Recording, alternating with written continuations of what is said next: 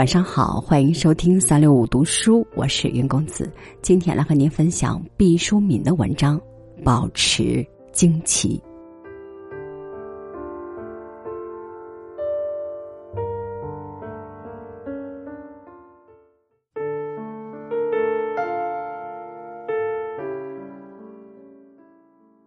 惊奇是天性的一种流露，生命的第一瞬就是惊奇。我们周围的世界为什么由黑暗变得明朗？周围为什么由水变成了气？温度为什么由温暖变得清凉？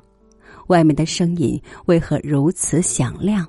那个不断俯视着我们、亲吻我们的女人是谁？从此，我们在惊奇中成长。这个世界上有多少值得惊奇的事情啊？苹果为什么落地？流星为什么下雨？人为什么兵戎相见？史为什么世代更迭？孩子大睁着纯净的双眼，面对着未知的世界，不断的惊奇着。探索着，在惊奇中渐渐长大。惊奇是幼稚的特权，惊奇是一张白纸，但人是不可以总是惊奇着的。在生命的某一个时辰，你突然因为你的惊奇遭逢尴尬与嘲笑。你惊奇的发现，惊奇在更多的时候是稚弱的表现，是少见多怪的代名词，是一种原始蛮荒的状态。对于我们这个崇尚见怪不怪、奇怪自败、尊重老练成熟的民族心理中，惊奇是如胎发一般的标志。你想成功吗？你首先需成功的把自己的惊奇掩盖起来。我们的词典里印着许多诸如“处变不惊”“荣辱不惊”的词汇，是不惊镀着大将风度的金辉，而惊则趋于永久的贬义。翻的词典后面更有了惊慌失措、大惊失色、惊恐万分的形容，惊。堕落着，简直就是怯懦、退缩、未喜的同义语了。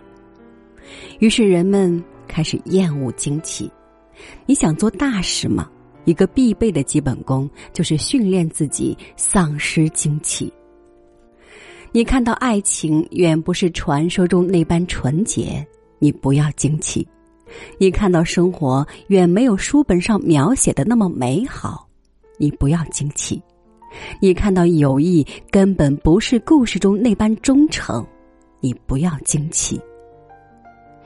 如果你惊奇了，你就违反了一条透明的规则，会遭到别人阳光下或者暗影里的嘲笑。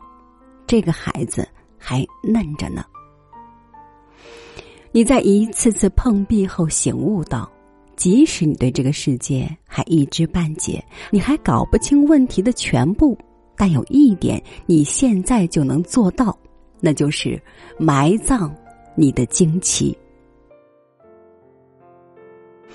你看到丑恶，假装没有看到，依旧面不改色，谈笑风生，人们就会送你人情练达的评价。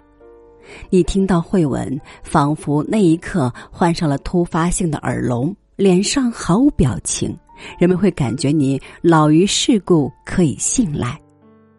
你被美丽、美好、美妙的景色感动，只可以默默藏在心底，脸上切不可露出少见多怪的惊异。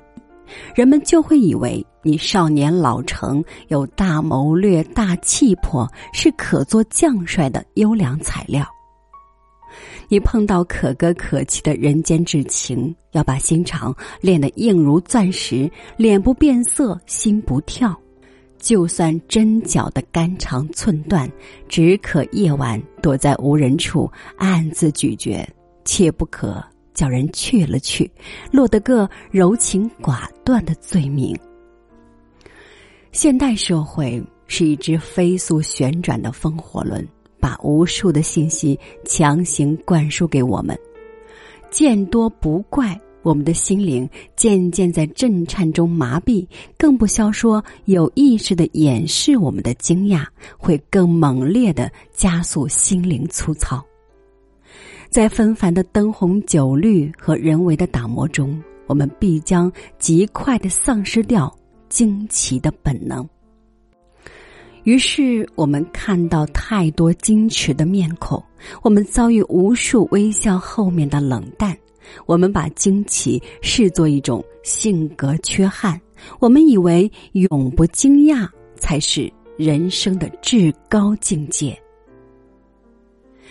细细分析起来，惊奇是由两部分组成的，先有了惊，其次才是奇。如果说惊属于一种对陌生事物认识局限的愕然。奇则是对未知事物积极探讨的萌芽了。否认了惊，就扼杀了他的同胞兄弟。我们将在无意识之中失去众多丰富自己的机遇。假如牛顿不惊奇，他也许就把那个包裹着真理的金苹果吃到自己的肚子里面了。人类与伟大的万有引力相逢，也许还要迟滞很多年。假如瓦特不惊奇，水壶盖噗噗响着，一个划时代的发现就蒸发到厨房的空气中了。我们的蒸汽火车头也许还要在牛车漫长的折道里蹒跚亿万公里。即使对普通人来说，掩盖惊奇也易闹笑话。一位乡下朋友第一次住进城里的宾馆。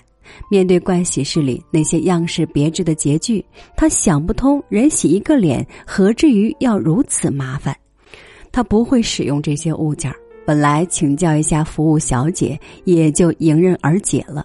可是他不想暴露自己的惊奇，就用地上一个雪白的盛着半盆水的瓷器洗了洗脸。后来他才知道，那是马桶。